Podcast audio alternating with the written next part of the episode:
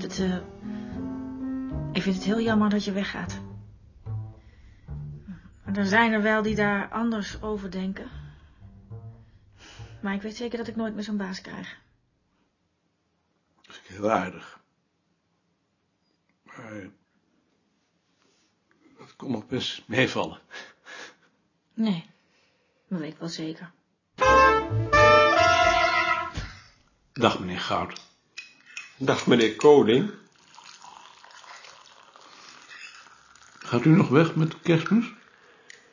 Ja. Ik ga naar mijn zuster. Heeft hij een kerstboom? Die heeft geen kerstboom. Wij hebben ook geen kerstboom. Oh nee.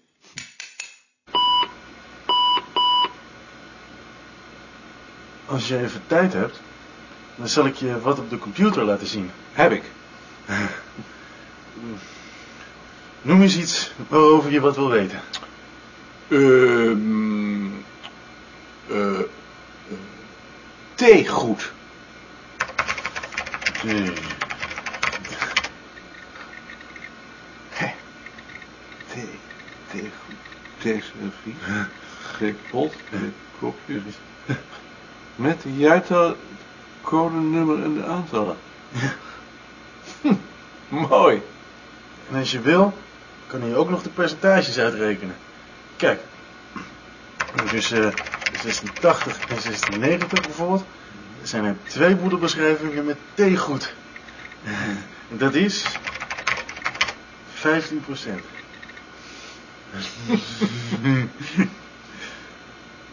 Zal ik het voor je uitprinten? Als je klaar bent met invoeren. Ach. Dag Tjitske. Dag Maarten. Ehm Gert. Ja. Leest u dus? Eh, de vertaling van een Frans boek over de dood zullen uitgeven. Wij vragen u om Nederlandse illustratiemateriaal. Mm, Die catalogus aan het Centraal Museum over sterven en rouw. Meesterlijk. Tuurlijk. Zou je missen? Ik jou ook. Denk het niet. Nee, dat denk ik ook niet. Eh, Hoewel hij het zelf had uitgelokt, schuurde dat antwoord over zijn ziel. Er zijn er wel die daar anders, anders over denken. over denken. Hij veronderstelde dat ze daarmee op Gert gedoeld had. Dat stemde hem treurig. Ten meer omdat hij Gert graag mocht. Met zo'n opmerking van Rie zou hij minder moeite gehad hebben. Frits, Ik, ik wil morgen vrij nemen. Ik moet voor de kerstmaaltijd zorgen. Voor de kalkoen. doet Marieke dat niet? Nee. Dit keer ben ik aan de beurt. Vriendin van ons woont in Italië. Oh. Die is getrouwd met een Italiaanse boerenzoon. En daar eten ze het kerstmis ook kalkoen. Met twintig tenen knoflook. eh, en dan nog wat laurier en tijm. Ja, dat lijkt me wel lekker, maar ik eet geen kalkoen hoor. Dat was maar een grapje. Oh ja, je bent vegetariër. ik zou het denk ik ook wel zielig vinden. Ja. Dus eh zielig. Lekker en zielig. Ja. Lekker zielig.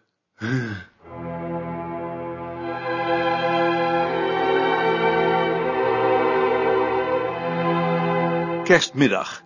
Het regende, met soms wat dikke vlokken ertussen, en het werd vroeg donker. Hij zat aan zijn bureau en maakte van een oud sigarenblikje een lampenkapje dat hij vervolgens aanbracht boven de theetafel. Daarna repareerde hij het dopje van zijn vulpen, dat was ingescheurd. Hij zaagde van een oude dop een reepje af, schoof dat over de scheur en zette het vast met een ijzeren ringetje om te voorkomen dat hij de dop te ver doorschroefde. Zulke werkjes gaven hem een geluksgevoel en na afloop een grote voldoening, de zekerheid dat hij niet voor niets had geleefd.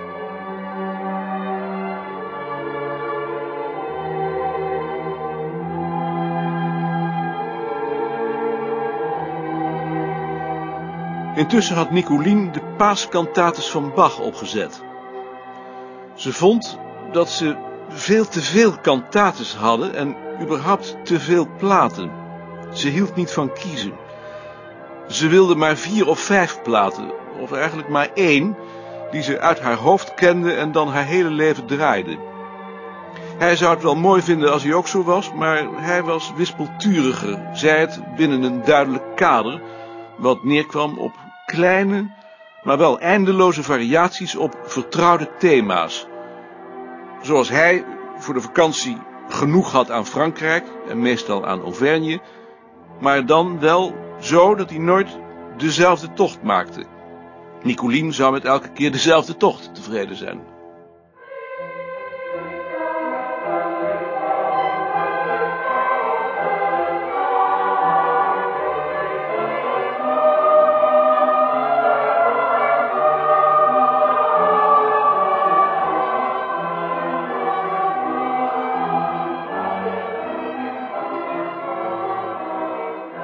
Zittend op de divan, luisterend naar de muziek, dwaalden zijn gedachten weg. Vroeg zich af wat er vergeleken bij vroeger veranderd was. Wanneer en waarom had alles zijn glans verloren. En vervolgens kwam hij, als zo vaak, tot de slotsom dat hij in tegenstelling tot vroeger geen grein geloof meer had in de beheersbaarheid van de mens en de maakbaarheid van het leven. Wat hij vroeger, toen hij er nog wel in geloofde, trouwens ook al zei. De mens is een beest. Maar het was veel erger dan hij toen al wist.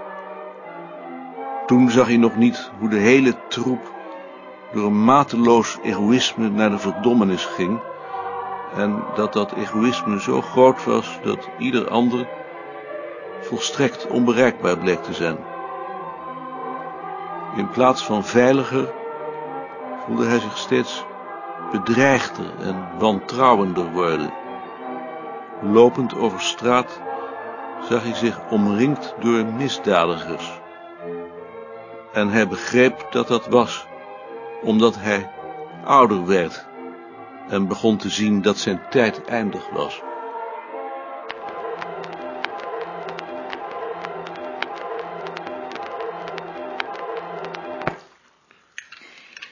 Schiet je nou al op met je artikel voor Gunterman? Ik ben nu bezig met het jaarverslag. Maar zie je al wel hoe het moet? Hmm. Ik dacht het. Ik wil vooral laten zien dat zo'n verspreiding veel grilliger verloopt dan je denkt. Als je de artikelen van Gunterman leest, dan hou je ervan de indruk over dat nieuwe dingen alleen maar hoeven te worden uitgevonden of ingevoerd om zich vervolgens op de vleugels van de hoogconjuncturen volgens een vast patroon van het centrum naar de periferie en van boven naar beneden te verspreiden. Maar zo is het niet. Het is veel um, ingewikkelder. Denk je? Ik weet het wel zeker. Uh, hoe weet je dat dan? Op het beginnen van de verspreidingskaart. Uh, als je die kaart bekijkt, dan zie je dat ze grof gesproken in 1955 in het westen in hoofdzaak thee en in het oosten in hoofdzaak koffie dronken. Ja. En dat de thee, de koffie, langzaam verdrong. Dat is een bekend patroon. En uh, de conclusie is, in zo'n geval, dat de koffie ouder is. Maar dat is niet zo. De thee is 50 jaar eerder voor het eerst geïmporteerd. De verklaring is dat koffie op een veel lager sociaal niveau heeft ingezet en zich daardoor als volksdrank veel sneller verspreid heeft, maar dat thee meer status heeft en het daardoor uiteindelijk won. Tot de Tweede Wereldoorlog dan, want daarna is alles opnieuw veranderd. Nou, één voorbeeld. De strekking is natuurlijk dat je, om daarachter te komen, niet kunt volstaan met verspreidingskaarten of boedelbeschrijvingen, maar dat je historisch onderzoek moet doen. Ik heb wel eens gelezen dat koffie en thee in de 18e eeuw in de plaats kwamen van water en bier. Omdat het water steeds slechter en het bier te duur werd. Dat zegt Burema, maar ze gingen ook drinken als het water goed was. zoals in Haarlem, omdat ze armoe maskeerden. Heb jij die wijn al gedronken die ze je toen gegeven hebben? Ja, met kerstmis. Hoe was die? Dat was bijna zijn. Daar was ik al bang voor. Waarom? In een boek dat ik heb staat dat hij maar tot 85 houdbaar was. We zullen hem jou beter kunnen laten kopen. Ik dacht dat Huub Pastoors er toch ook wel verstand van had. Misschien van miswijn, maar die schijnt ook altijd zuur te zijn. Maar eh, praat daar verder maar niet over. Dat is wel aardig bedoeld natuurlijk. Bij het aanvegen van de keukenvloer vond hij een koffiebodem. Hij wilde haar met het vuil in de vuilnisbak gooien, maar bedacht zich. Zo'n bodem was opgegroeid in Zuid-Amerika, geplukt, gescheept, geroosterd, ingepakt. Hij vond het onzin, maar hij kon het niet over zijn hart verkrijgen om haar weg te werpen en stopte haar in de koffiemolen. Toen hij na malen wat koffie op het aanrecht morste en die wilde opvegen, aarzelde hij opnieuw, maar nu alleen omwille van de consequentie. Want een gemalen boon zei niets, zo min als een stuk vlees waarin hij geen beest meer herkende. Hoewel het de laatste dag van het jaar was, waren de meesten toch naar het bureau gekomen voor het afscheid van Jaring. De collegezaal zat stampvol. Er was koffie met taart en het bord was met kleurkrijt versierd rond een uitsparing waarin met grote letters was geschreven vaarwel.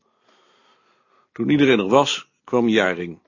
Hij werd met een daverend applaus ontvangen en stelde zich bescheiden op naast het bord. Van de Marel sprak hem als eerste toe, van een klein papiertje waarop hij wat losse aantekeningen had gemaakt. Omdat hij Jaring pas een half jaar kende, had hij zich moeten beperken tot de map met gegevens die hij in zijn ladekastje had aangetroffen. En aangezien het een dun mapje was, was het ook een korte toespraak. Freek, die na hem sprak, kon veel uitvoeriger zijn. Hij herinnerde zich dat Jaring hem een keer had meegenomen op veldwerk en dat hij zich verbaasd had over de zekerheid waarmee deze hem langs allerlei hem onbekende weggetjes stuurde. Ben je er wel zeker van dat dit de goede weg is? Ja hoor, kijk maar.